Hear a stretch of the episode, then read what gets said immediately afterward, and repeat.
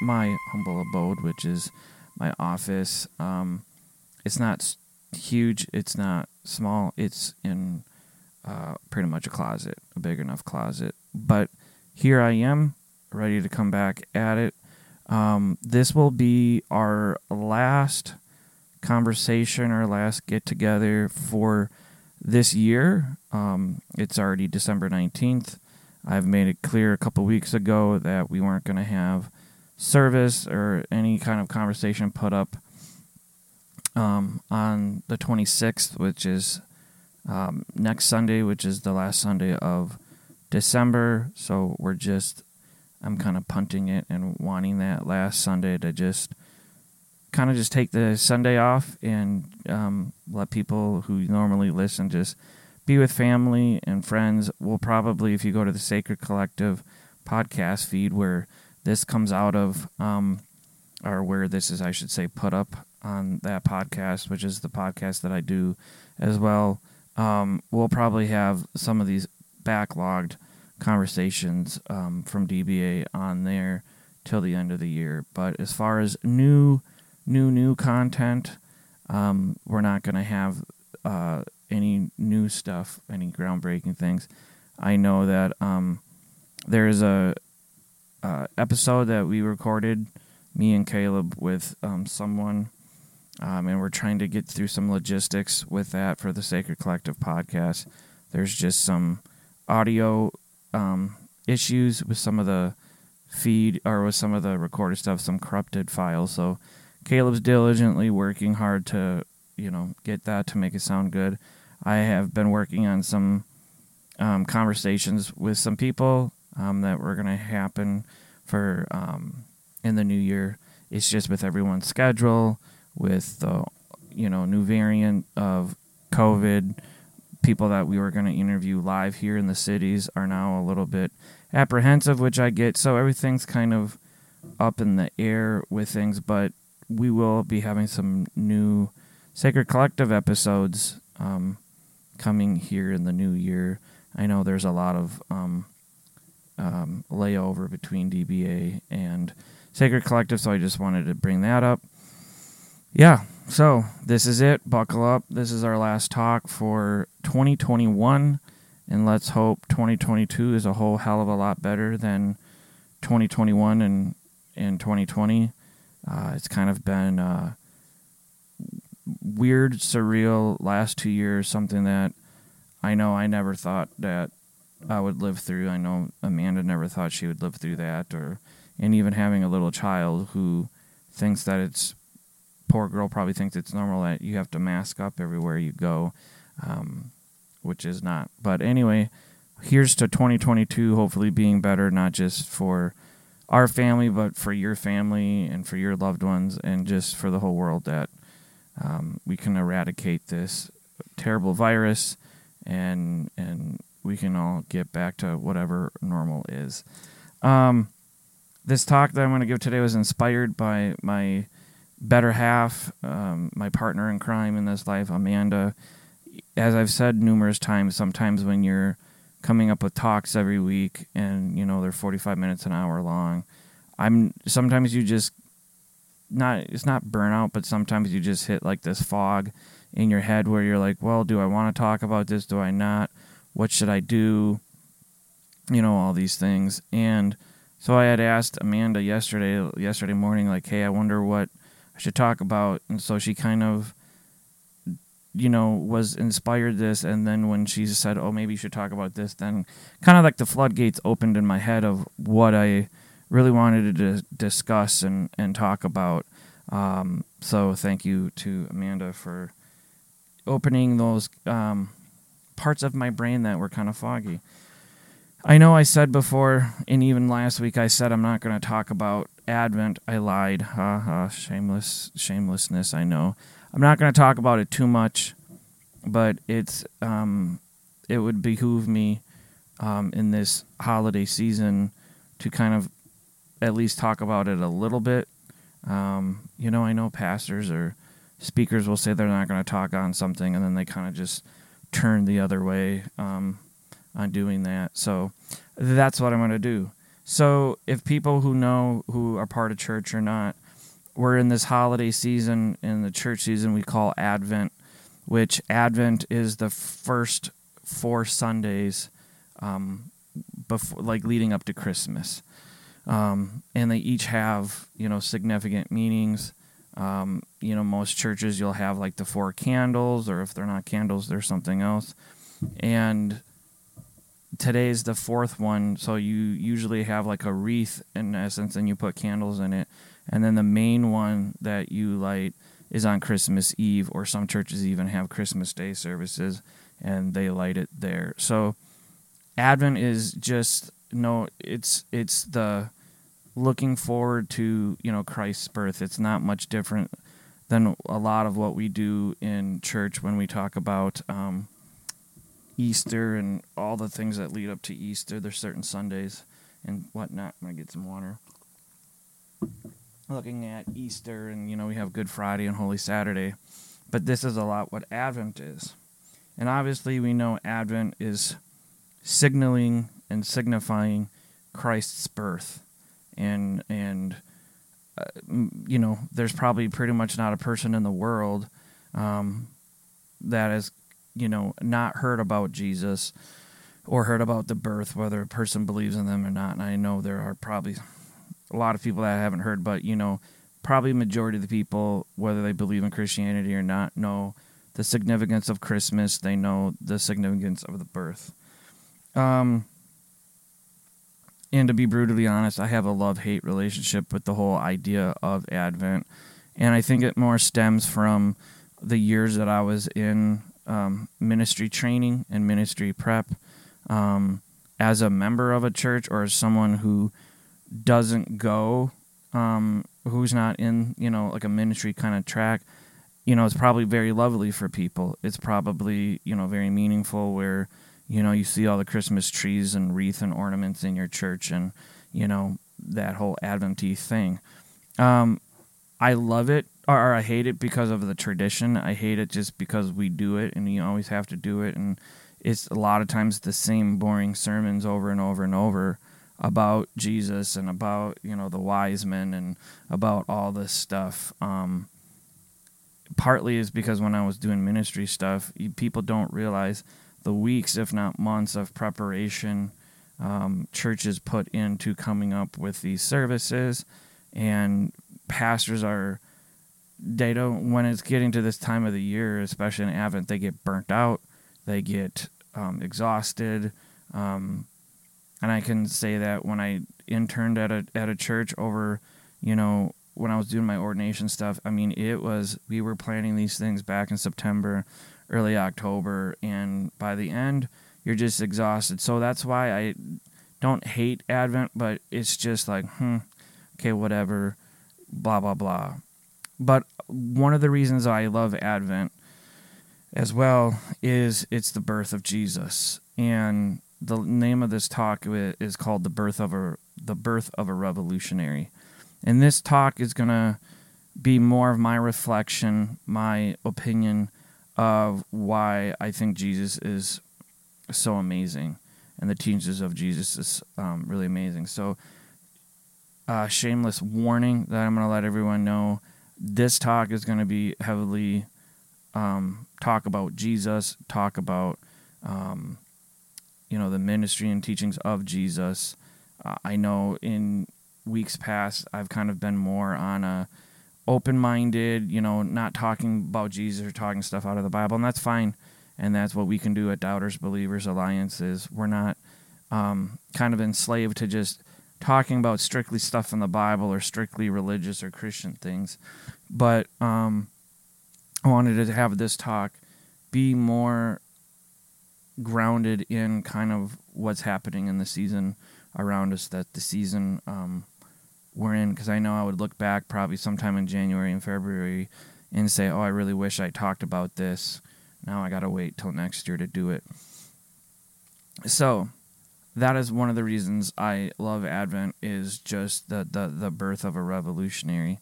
And I really, really honestly hold to Jesus as a revolutionary, and I'm I'm I mean, if Amanda's watching, maybe she can find a, a dictionary definition or something of a revolutionary to kind of put that in someone's head. But I look at Jesus as a revolutionary, strictly speaking, as why I think Jesus was a revolutionary is Jesus took on the powers of Jesus's day. Uh, Jesus took on the on the religious people of his day, um, and took on the political powers of the people of Jesus' day, and Jesus paid the ultimate price for it. And I'm so moved by, and I, I should backtrack. I've had numerous conversations with people over the years in seminary. Most people that I've had conversations with Jesus with recently are, you know, deconstructing Christians, people who've walked away from the faith, humanists, atheists, you know, or just non religious people. And when we have this conversation back and forth, you know, people are like, oh, it's cool that you're a Christian and like you swear and, and you know, it's fine that we're out drinking a couple beers or, you know, I'm, I'm like, I'll smoke a cigar or a pipe every now and then, um, which why that stuff is Christian or not Christian is beyond me. But anyway, I have this, this connection with people, I should say. And w- one of the things that we all, we usually talk about is is Jesus.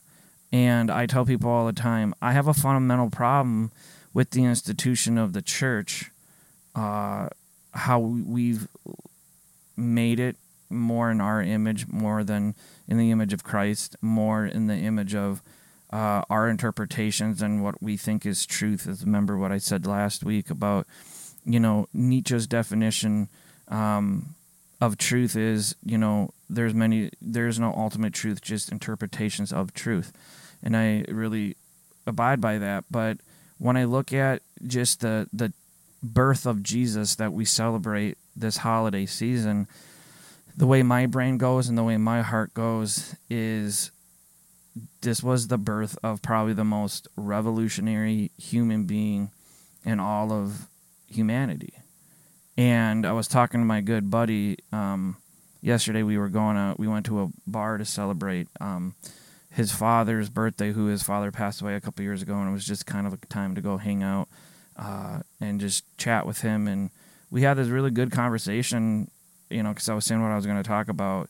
And he even said, he's like, yeah, I really think that Jesus is a real person and, you know, Jesus lived and, you know, Jesus was a badass teacher and, and, and prophet or speaker. And I kind of smiled and I was like, yeah, exactly.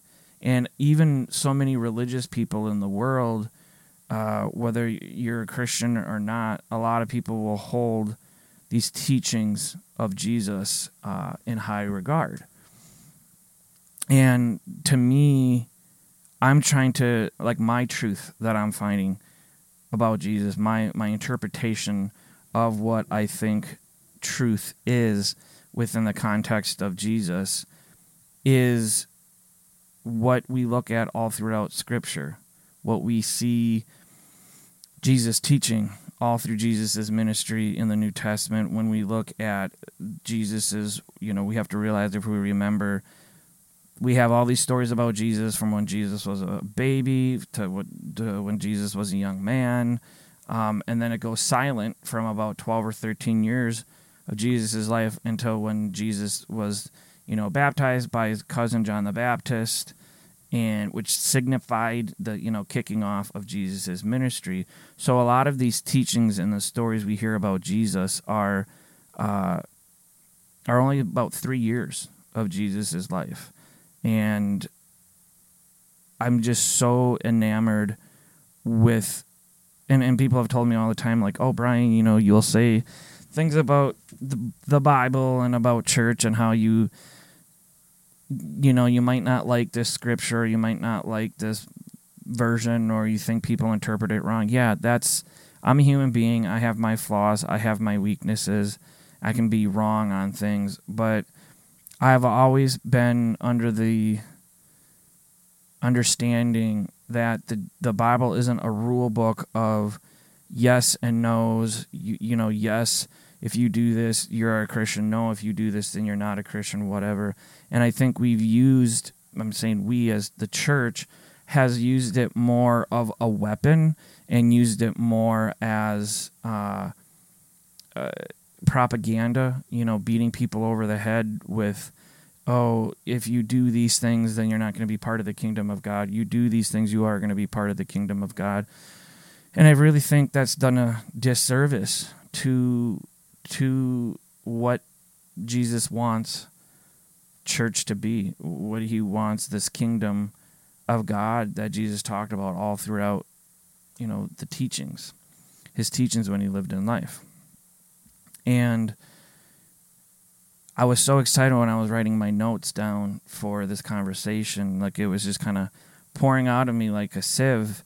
And, but I, I'm going to kind of take a, a non traditional view. Surprise, surprise, Brien taking a non traditional view from most of what churches are talking about today.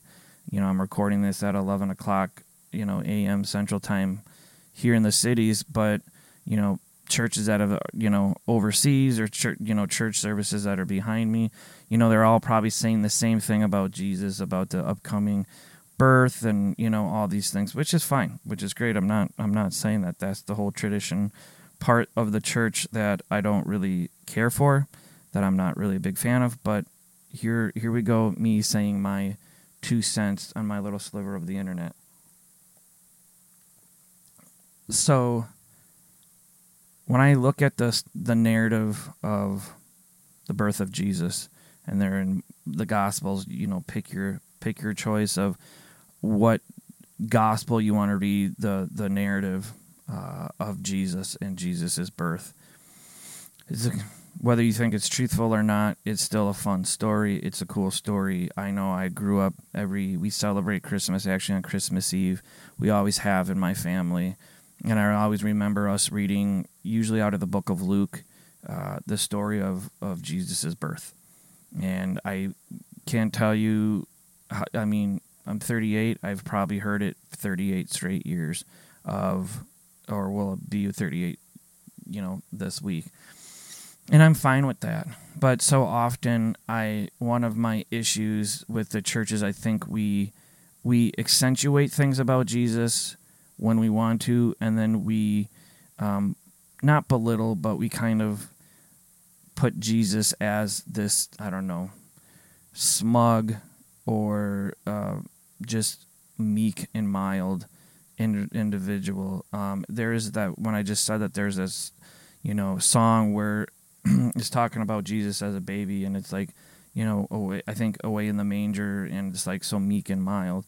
Well, yes, as a child, you could Jesus was meek and mild, but when you really look when Jesus grows up and when Jesus is doing his ministry, Jesus was far from meek and Jesus was far from mild in a lot of ways.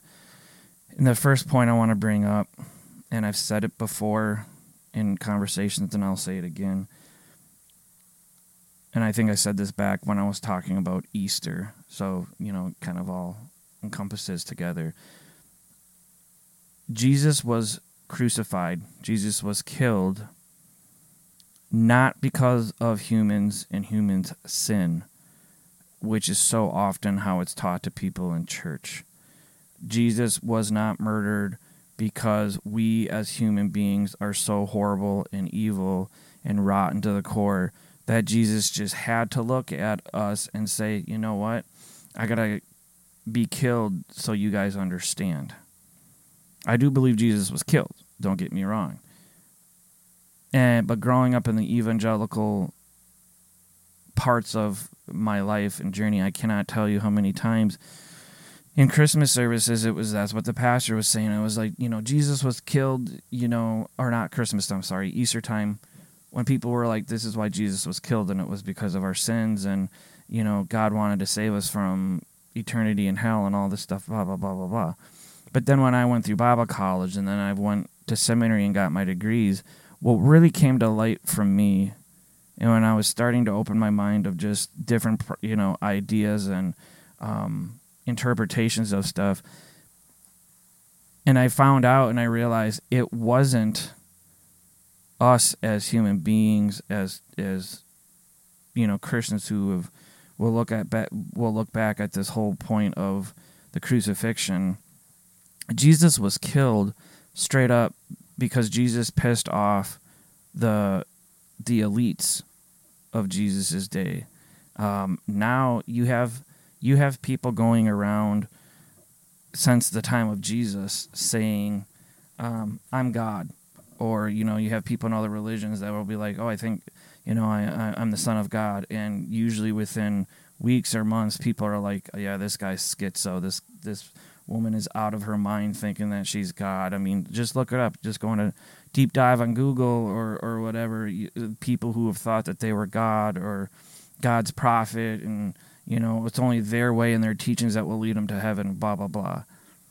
But what Romans, like the the Romans who were occupying Israel, they literally thought that their kings that they put in place, they thought that they were godlike character. You know, Greeks thought that you know, they had their pantheon of god gods, and the Romans were just the same. I mean, just go back and just type in any kind of Roman ruler in the time of Christ. Like during, during the time of Christ, we see Nero how Nero was messed up and burned and mutilated Christians.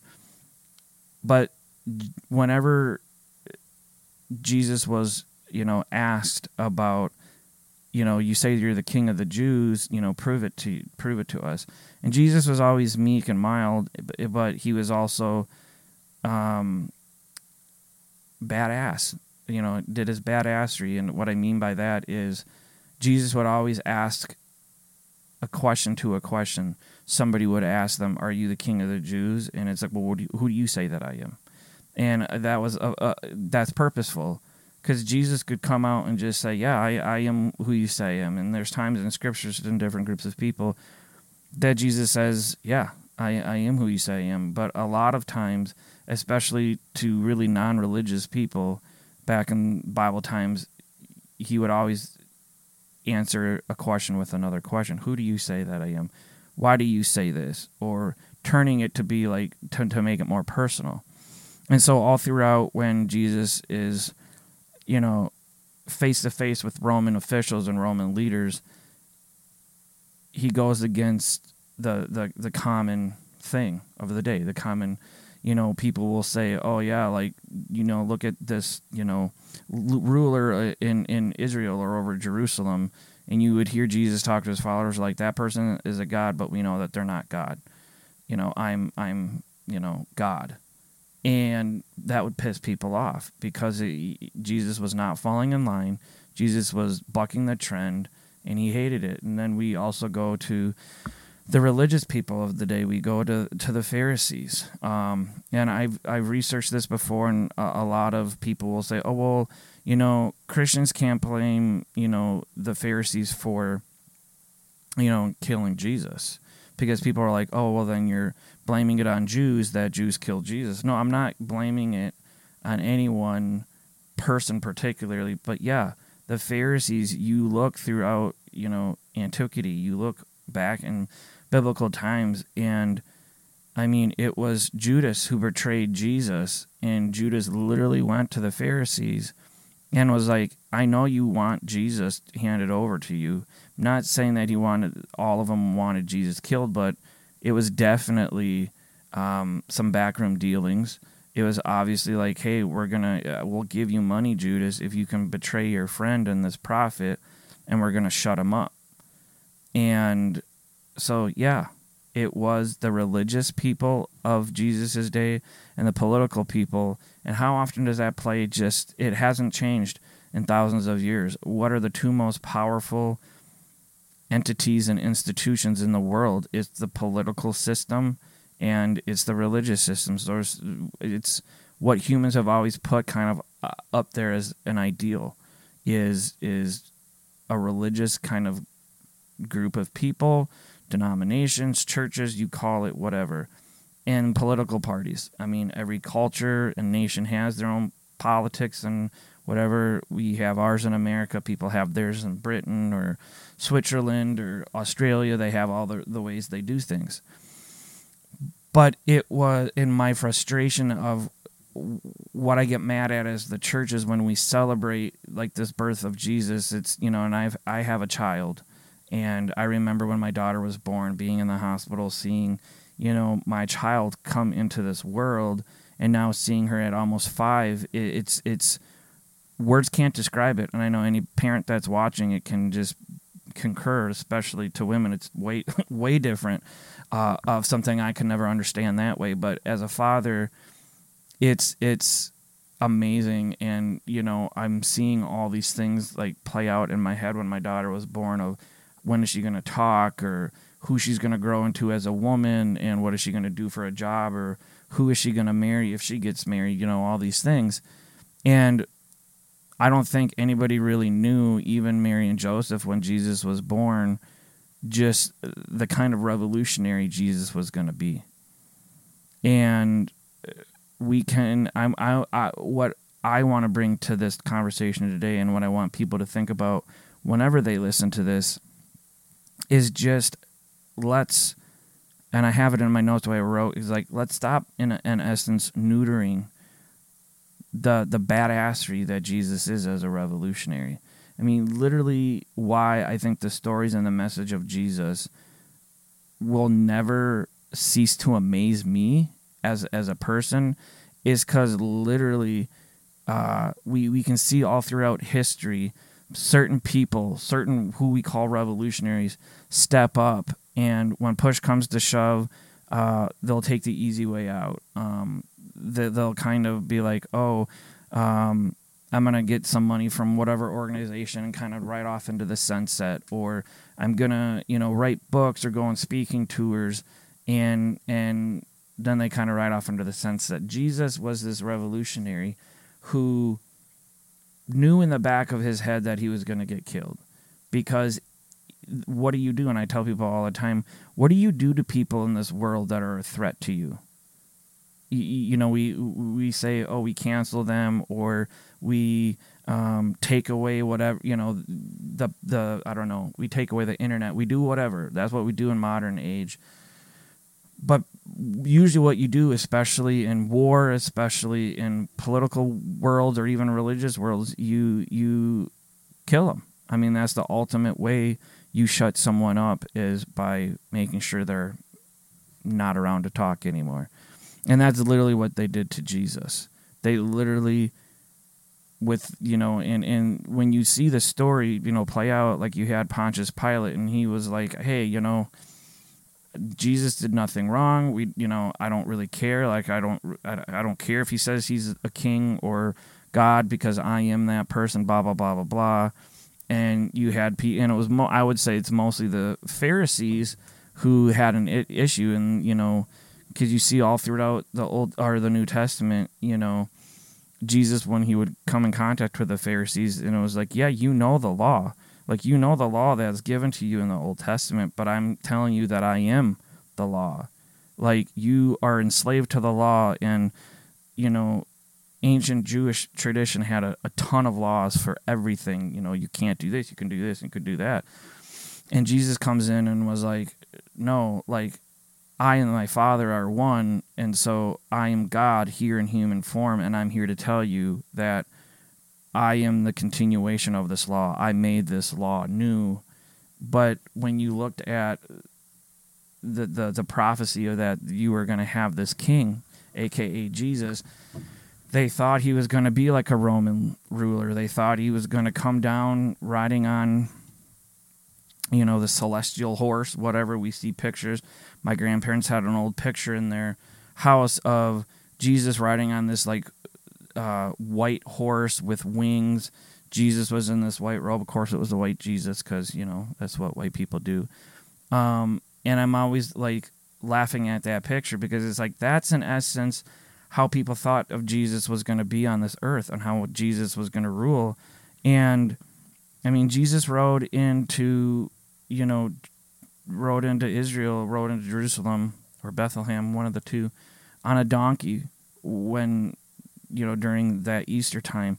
And I just look back and what's so fascinating to me is everything that people had in their mind, everything that people had of what, what or who they thought Jesus should be or would be was completely the opposite. And I always tell people that's why when I love theology, when I talk about Jesus, it's like all of our understandings of Jesus and who God really is is so misguided and so misshapen because when you look at scripture, everything that the religious people of the day thought that Jesus was going to be, wanted Jesus to be, he went completely the other direction. And that's why I think Jesus, and when I celebrate Christmas, and you know when that happens here in a few days, I always sit back and marvel at just how we've neutered Jesus to be this like God, this deity that only cares if people go to heaven or hell, and we really forget how to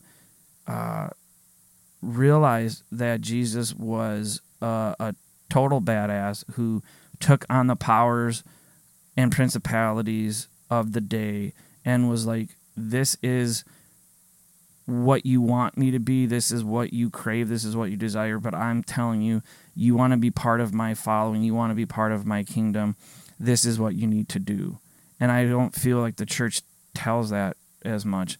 Certain traditions will be like, don't drink, don't smoke, and, you know, be nice to people and da da da da da. But at the end of the day, have this personal relationship with Jesus to go to heaven, or you have some traditions that don't talk really about anything, but just be like, yeah, we like Jesus, but just be a good person. And there's truth to that, but I think there's just this requirement of us to do just in anything. Like I'm married to my wife. I can't just wake up every day and be like, well, my wife's married to me. She's trapped with me.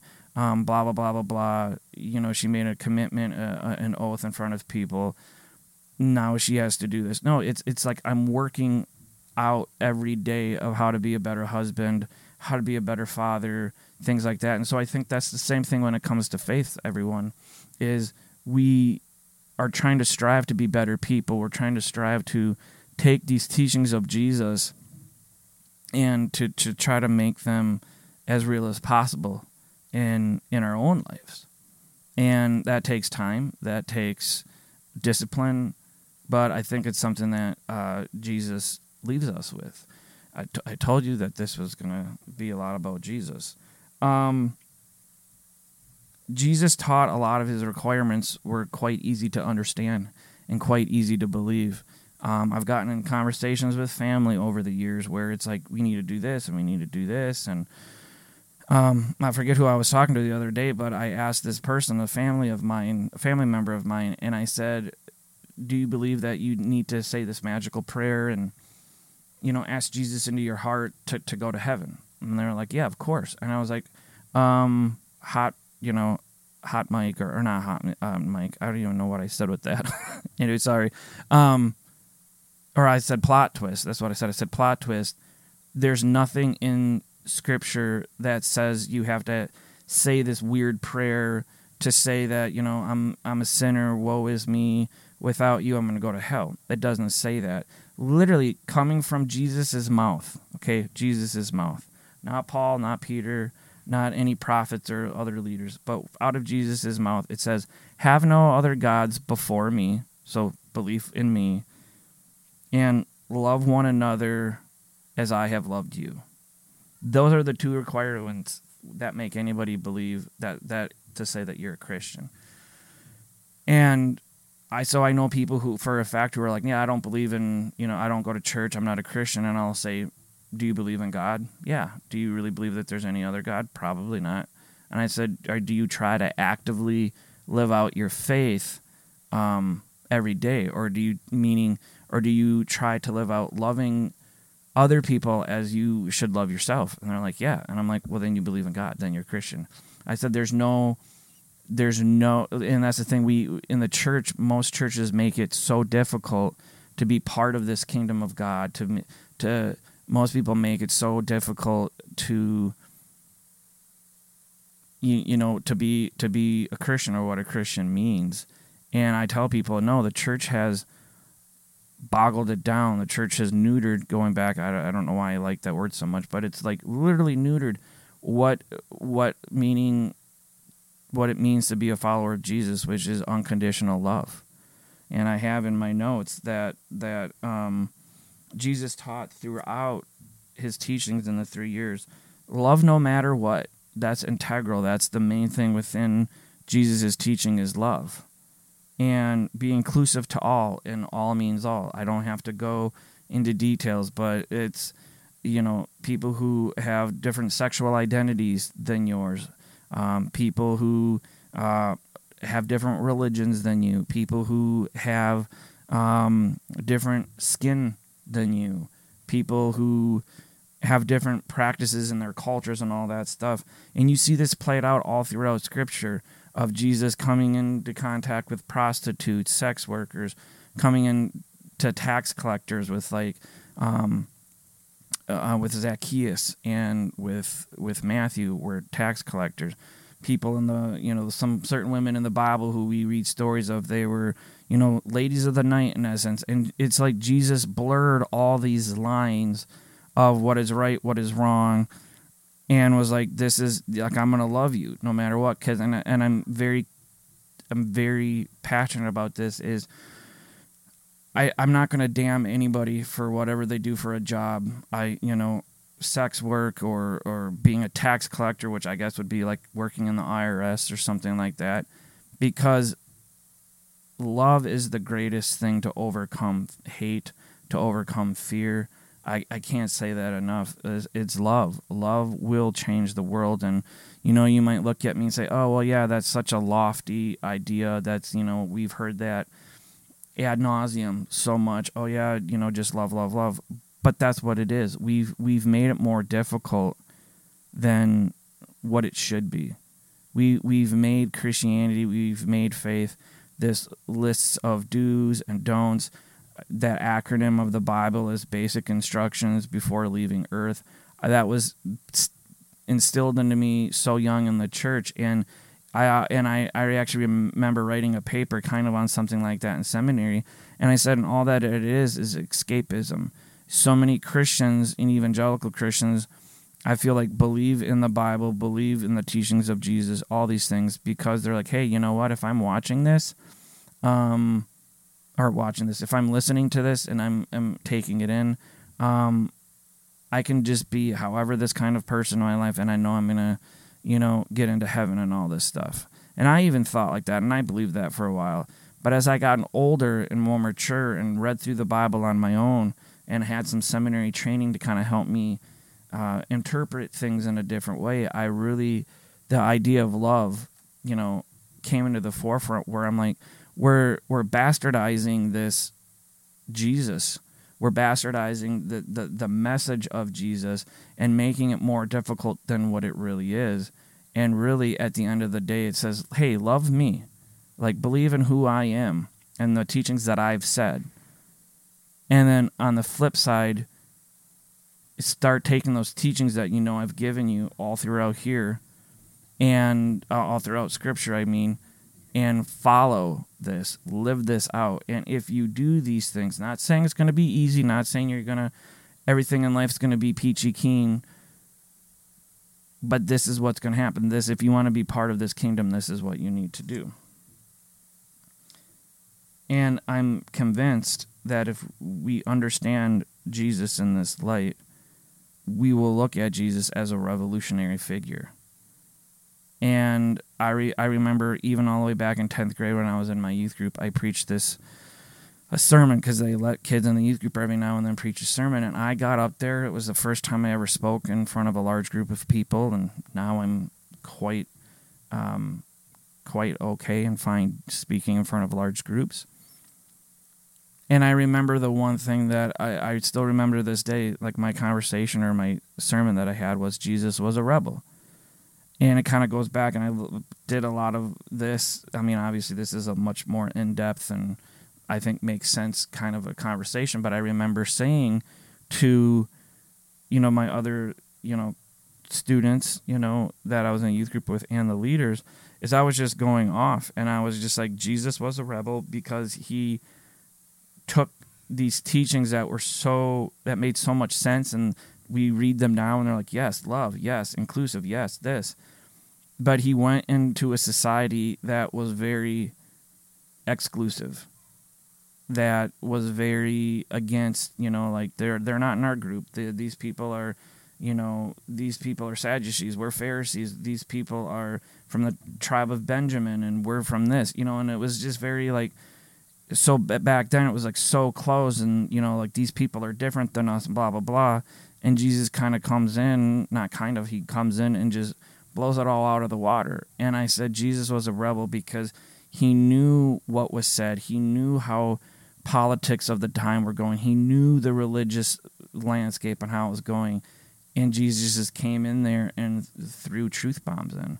And that's why i always say when i look at this time of Advent, when I look at the birth of Jesus, this was, I look at baby Jesus in the manger, and I'm like, 33 years later, this person was murdered because he pissed off the people who could kill him. He was like, "You guys are wrong. You guys are wrong." You and I'm not saying that we should go out and do that to people like, "Oh, you're wrong. You're right. You're this, this, this, or this." But I think that is why he was a revolutionary. Revolutionary stand up in the midst of things, especially evil atrocities or whatever, and will say, hey, guess what? Maybe you shouldn't do this. Hey, guess what? This is wrong. And there are revolutionaries or prof- prophetic people who've been killed for their for their thought processes and their teachings. I'm sure your mind's like mine, and people are going off in your head of who you can think. But literally, with with Jesus, it during this season, and I know I might be kind of going back and forth with like Easter and Christmas kind of stuff with the birth and, and death, but uh, you you kind of have to tie both of them together w- with this. But that's why I'm trying to say like Christmas to me, yes, it's about family, it's about being with friends. It's about you know buying each other gifts. Those are fun. Uh, you know, my daughter loves you know Christmas movies. We love Christmas movies. You know, I love when it's cold outside during this time of the year, and you know there's snow. All all these great things eh, that kind of help us understand Christmas. But when we look at things about Jesus, when we listen to when I listen to songs like "Away in the Manger" that come on the radio or whatever, this is where my brain goes back to. My brain goes back to just this badass revolutionary God, because that's who I think Jesus was was was God, coming into a world that thought that he was going to be this uh, larger than like. I mean, just think of like a Thor or just you know uh, of this cosmic being that's you know coming down out of the clouds and going to set up this kingdom and was going to reign for thousands of years and Jesus did everything different. Jesus came in and came in on a donkey. Jesus came in and was like, "You say you know the law, I'm here to uh, fulfill the law." Or to say you're not and you're not enslaved to these laws anymore. Now this is the new way that I have and you know all these things and I'm to keep saying revolutionary a lot because I it's just that's how my brain is. My brain just keeps popping off like Jesus was a revolutionary. Jesus was a revolutionary. When you look at revolutionary, this is what Jesus was. And that is why I tell people all the time I'm like, I might be all over the place. I might not fit into certain theological um, streams of thought, or, you know, I might not fit in a denomination anymore. But the one thing I will never forget, and the one thing that I've always told people is, I always and I am I'm very truthful in this. I don't think I could ever be an atheist because that would have to say that I would negate that there's a belief in God or negate that there was even someone like Jesus and Jesus did something, you know, of what Jesus did. And I was like, I can never get to that point. I can get into the point of deconstructing so many things.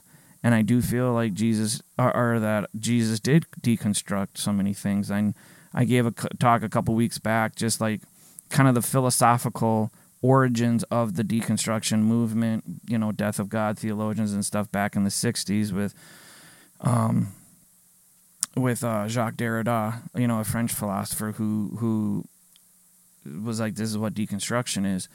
but really, I feel like the the architect of deconstruction was Jesus. Was Jesus himself, because he deconstructed himself a lot of the religious teachings of the day. He was like, "This is what people are telling you to believe. This is what the religious people are telling you to believe. This is what I'm telling you to believe." So I think Jesus gives very good instructions to say, "Hey, guess what? Like, this isn't right. Now do this."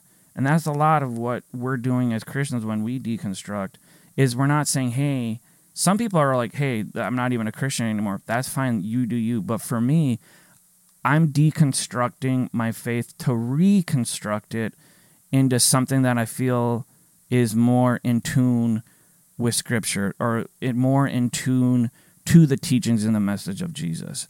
I'm like, I don't really care sometimes what Paul says or Peter says. They said great things, but they were all also really crappy people in a, in a lot of ways, just like we all can be.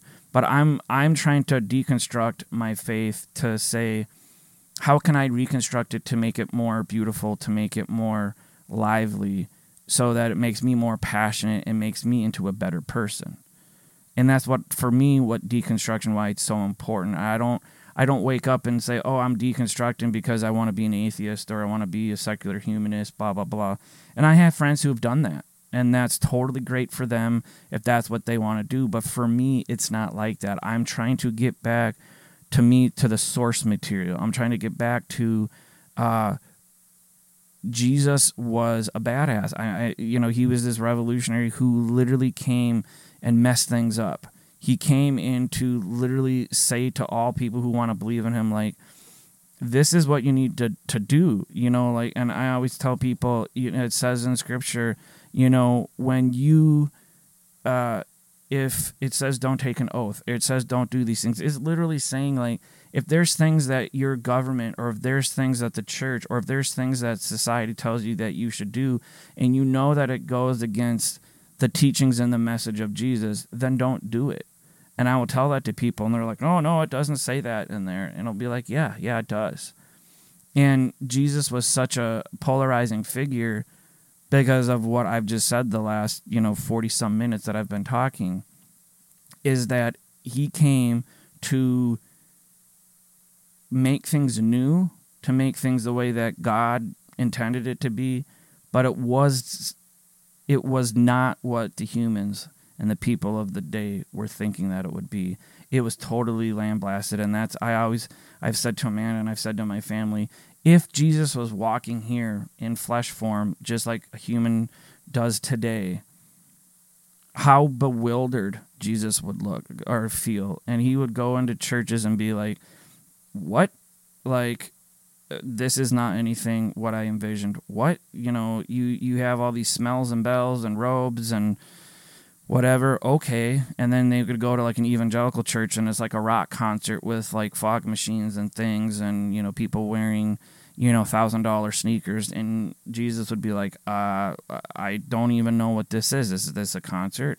And I know I kind of say that tongue in cheek, but I'm really honest about it. Like we've we've made church into a country club. We've made church into this community that you know is like, oh yeah, if you think and act and worship like we do, you can be in our group and in in, in our you know right tradition or whatever. And I look at it and I'm like, Jesus would not even recognize what church is and what it's been. Maybe certain iterations Jesus would, but by and large, and I'm talking about all church, Catholicism down to Lutheranism and Presbyterianism all the way to Baptists or Pentecostals. It's and I'm not saying any of these churches or traditions are wrong. It's far from what I'm saying, but just how we're doing church is Jesus would step back and be like, "Wow, you guys aren't revolutionaries. You guys aren't passionate. You guys aren't, you know, stepping up to say, "Hey, this is wrong."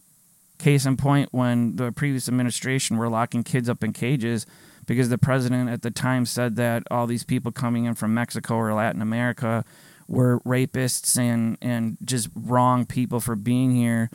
There are there were a lot of Christians who fought for you know getting people out and the denomination I was a part of, you know, the ministers and pastors and the leader of the tradition were, but how many churches remained silent? How many organizations remained silent? How many uh, denominations and pastors were ad- advocating for people to be in cages. And the one thing I said to one of my friends was Jesus was an immigrant. And it says in scripture that Jesus wasn't even welcomed into his own home, his own hometown. So let that sit in. One thing I want to pivot, and this is a part that Amanda wanted me to talk about,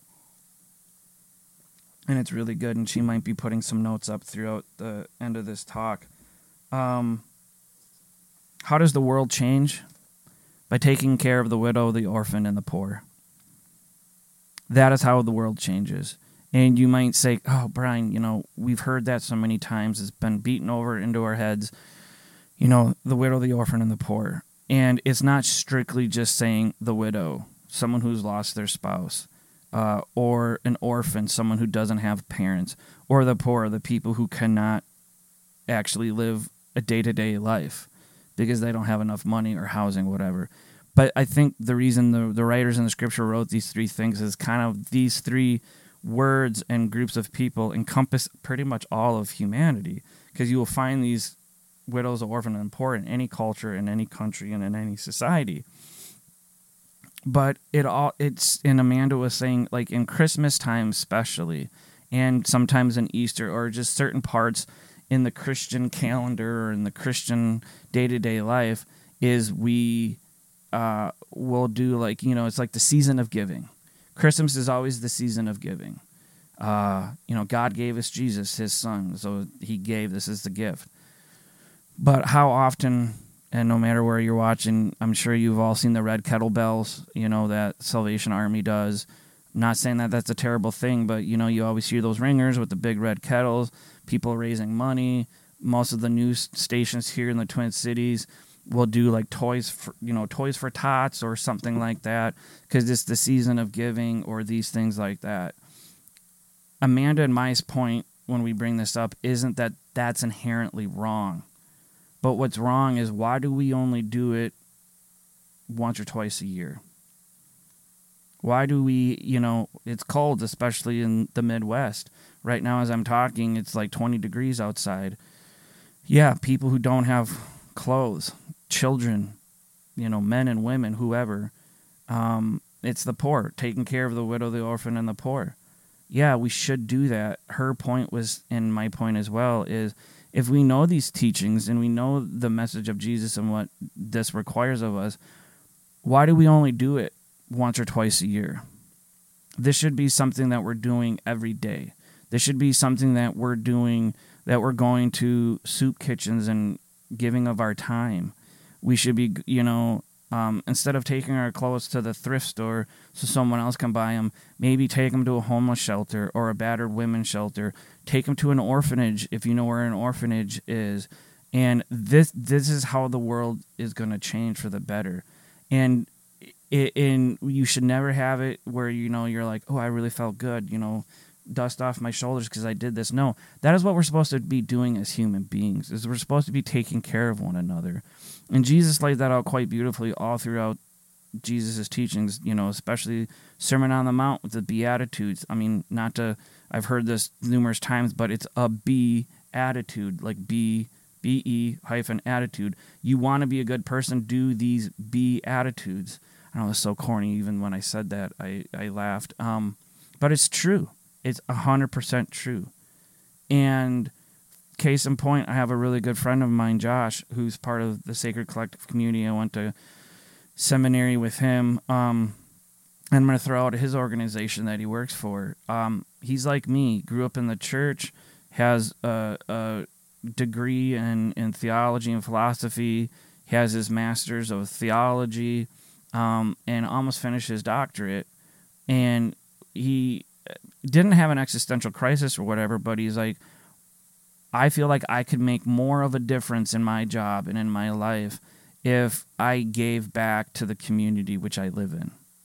Because how many of us I don't I don't work in the community that I live in. I have to drive 10 15 minutes away to go work at a college, which I love my job, don't get me wrong, but he works at a place called Merrick which is based out of a church, but it's not a religious organization but they literally, you know, this is in the Payne Phalen neighborhood of St. Paul, and they every day they give food away. You know, obviously restaurants and other organizations deliver food to them and part of his job is to help get it packed and and and and and to give the food away and amanda just posted something in here too where um if you don't know where to go and where to to how to get involved i guess is uh, start or join you know a buy nothing neighborhood facebook group donate your time you know all these things and i know i think you know if it's we're talking about um,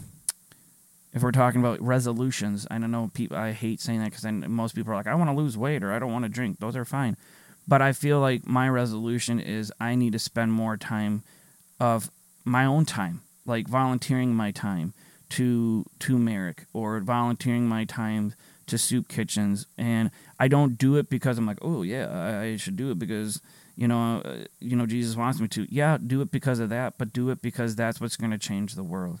And I don't care if people are like, well, I live in a podunk small town. I'm sure you guys have soup kitchens there. Or drive to your nearest bigger city and donate your time for a Saturday. Or if you don't want to donate your time, give money. You know, these things need money to survive, and a lot of them are government funded, but some of them aren't. And this isn't like my plea to be like, hey, we're bad people, we need to do this. But this is my plea during the Christmas time, during the Advent season, where we get all these, you know, good tingly feelings because we're like, oh, it's the birth of Jesus and it's great and this is an important time of, you know, in our church life. Yeah, that's true. But with this whole conversation, what I think it's what I'm laying out here is Jesus was rev- Jesus's birth was this birth of a revolutionary figure. And the revolutionary figures was like this is how because rev, any revolutionary when they're born whenever he or she is born it's usually always born into a very kind of messed up society that they're living in like this is how society is this is how society will always be and this is how society will always function that's how jesus was born back in israel to mary and joseph this is how society was going religiously this is how society was going you know politically and you got to do that. And Jesus came in right there and was like, I'm speaking truth to power. I'm going against this political people of the day, the religious people of the day. I'm going to tell you and critique you and say how misguided you are. And if you want to be a part of this kingdom, my kingdom, my Father's kingdom, then this is what you need to do. And literally, Jesus lays out so much. And then after Jesus died and is out of the picture, then you have people like Paul and Peter and his disciples and other people who are literally going to you know other places in that region when they go to Corinth and when they go to Thessalonica and when they go to Ephesus and they're literally spreading this like hey this is what the church is. The church is us as people. They're going around and they're saying uh, um, uh, uh you know love love your neighbor as yourself and and all these things. And then throughout history we've we've you know we've bastardized it. We've we've dumbed it down we've made it into like oh well if i just go to church you know and and do these good things um you know do these good things and blah blah blah then i'm to be a good person and i'm to go to heaven or blah blah blah blah blah i'm not to get into that part of the conversation today uh there's so many issues with that but what i'm really wanting this talk to be since this is my last one of the year. Um, I want to go out with a bang. I, I want to let people know whenever if you're watching this live or if you know you come back to it. I'm really I, I just I'm passionate about it. I'm I'm I'm in I'm enamored by the teachings of Jesus because Jesus shows us how to live a better life. And I'm not saying people who don't believe in Jesus, who aren't Christians, can't live a, a good or better life. I'm not saying that at all. I'm saying to people, this conversation to people who are believers in Jesus, people who claim to, you know, claim the Christian faith. I guess this is the talk more to you. Is let's stop worrying about, oh, um, I need to go to church this holiday season and I need to get, you know, my spiritual fix. But maybe donate your time instead on Christmas Eve or Christmas Day to a soup kitchen or maybe not even during the holiday times. Maybe say, okay, one Saturday a month, you know, we're going to hang out and help in the soup kitchen, or, you know, I'm going to call a local um, homeless shelter to say, how do we need, how do, can we help you?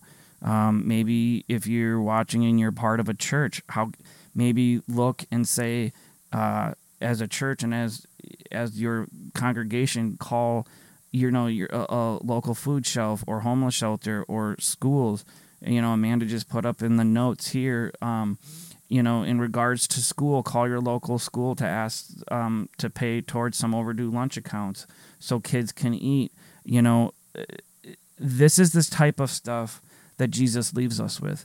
We we want to be revolutionary people. We want faith, and I mean, Christianity in America in a lot of in a lot of places in in America is just it's laughable to so many people. It's it's like, oh yeah, you know, you you guys care more about who I sleep with or or how much money I give to the church or to tithe or you know if I believe in this right theology, but you, are not doing um, you're not doing what your Bible tells us to do.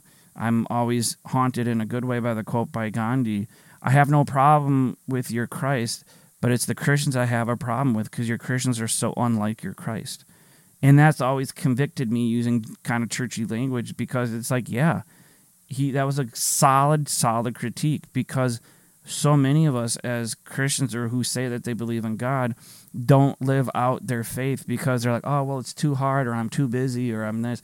Well, duh. I always tell people the hardest thing that i've done in my life besides my faith is my marriage not because amanda's a hard person to be married to but it's hard to be your own person being married to someone else, raising a family, doing these things. It takes time, it takes energy, it takes um, blood, sweat, and tears. But if I want to work hard on that, on my fi- on my marriage, I want to work just as hard on my faith, and and that and that requires things of me. And one of the things it requires me of my time, it requires me to stop watching sports all the time. I'm a huge sports fan maybe instead of watching a game on a Sunday, maybe I should go to the soup kitchen and say, hey, how can I help you? Or maybe on a Friday, instead of just going out to the bar with my friends, I should call my friend up and be like, hey, you know, I'll take today off of work and the whole afternoon and evening, I'll help you and what, you know, your organization needs. And so I'm not saying it's bad to give during the time of Christmas. I'm not saying that at all. What I'm saying more of a critique is maybe it's better that we not just give during the time of Christmas time, but maybe we should give our time, our energy, our money all throughout the year. And there's some organizations and some churches that do that. I am not pointing at you. Keep it up. Do a good job. I'm pointing to a lot of us who are watching or hearing that who become apathetic or who might even get mad to be like, oh, don't tell me that I need to do this. I'm not telling you to do this. Scripture tells us to do this. And if you call yourself a Christian, and that's the thing what people all the time get mad at me. They're like, "Who are you to say this? Who are you to do, you know, say that we can do this?" I'm sorry. I've went to seminary. I've read the Bible how many times? I have a doctorate of ministry. I'm not trying to sound arrogant or beating it even beating anyone over the head, but it's in there. It's in there. I'm saying this to you as much as I'm saying it to myself. If we want to be people that change the world, we start with love. We start with including everyone, and everyone means everyone. As I've said, your neighbors, everyone that's not you. Don't ask questions. Don't judge. Don't, you know, philosophize or theologize why they're this or that. But sit back and just say, this is what we need to do. So, in closing, I have a little over an hour. I hope this holiday season, Christmas time, Advent, whatever you're comfortable with calling it, I hope you can have a great time with your family. I hope you can have a great time with friends. Um, or even if you're celebrating by yourself, that it can still be meaningful. I know that this season can be traumatic for people. I know that it can be uh, hurtful. I know it can be harmful to some people, and I'm for that, my heart goes out to you. Um, but what I'm saying with this conversation is during this holiday time, um, realize that the birth of Jesus was the birth of a revolutionary. The the birth of Jesus isn't just the you know human side of God becoming flesh or like incarnating. That's partially true, but that this was the birth of, in my opinion, the greatest revolutionary who literally came in in this time and place and blew everything up, and more or less was um, saying, if you want to live life the way I want you to, if you want to be part of whatever this kingdom of mine is, this is what you have to do. This is how you hold on to it. This is how how it, it how it happens. This is what goes on. Um, and it, it, it's hard. It's difficult. I know that I'm gonna probably go back and listen to this, or when it's up on the podcast, and I'm gonna say, "Wow, you know, I need to have a dose of my own medicine. I need to step back, and I need to, you know, give my time. I want to raise my child with my daughter, knowing that this is good things to do. Um, I want her to be able to be like, hey, maybe on holidays, instead of just spending the whole day cooking food." maybe we should, you know, have a low key meal and then spend the rest of our time um, with people who don't have that. Amanda also put on in our notes, you know, volunteer or visit a senior living facility. Uh, that's, you know, I can tell you, I used to, my first job as a kid was in a senior living facility and a lot of people came and visited their loved ones, but there was always a handful of people who grandparents or great grandparents who were just stuck in this nursing home and no one saw them. That's how we change the world, folks, is loving people, accepting them. Um, that's how I mean that's how I feel like God showed love to humanity was showing love when people thought that person shouldn't be loved. Giving of your time when we're all crunched with time. That's how things change. That's how people's mindsets differ. Um, and yeah, you don't need God to do this. I've said it all the time. Like, you don't need God to do good things. However, if you're listening, and this is more of like I said, a talk to Christians who who do listen, is being a Christian is much more than going to church on Sundays or reading your Bible or praying or doing devotions or da da da da da. But it's literally taking action, and it's literally not giving money to the red kettle or some organization once a year during Christmas time or during Easter. It's a continually daily thing where you're saying, hmm, how can I make the world better? Well, Jesus did tell us all throughout Scripture how to do this, so I must do that. So that's why I think Jesus is revolutionary because Jesus' philosophy, his message, his ideology was to change the world and to doing it in loving and helpful ways. So I'm going to end there. Hopefully, this talk meant stuff to some of you guys watching it. I know it did for me. Um, some of you might listen to this, you know, after Christmas, and I hope you had a good Christmas. For those who are watching live or before Christmas, have a good Christmas or um, Kwanzaa, or if you're not celebrating Christmas, have a good just holiday season with friends and family and um, we're gonna kind of be visiting just friend, you know, friends and family here locally in the cities. Um, just, I love you all. I really do from the bottom of my heart. Thank you for helping DBA be what it is. I know that, like I said, this was a more Jesusy, more um, kind of in your face one, and I'm not going to apologize for that. That's just kind of what was on my heart and on my mind. Um, you don't always have to like everything I say, but as long as I can help people think and go f- further in in how they view things, that's what I want to do here. But um, yep, just have a great holiday season. Um, be safe, and uh, we will see you in the new year. So take care, everyone. Bye.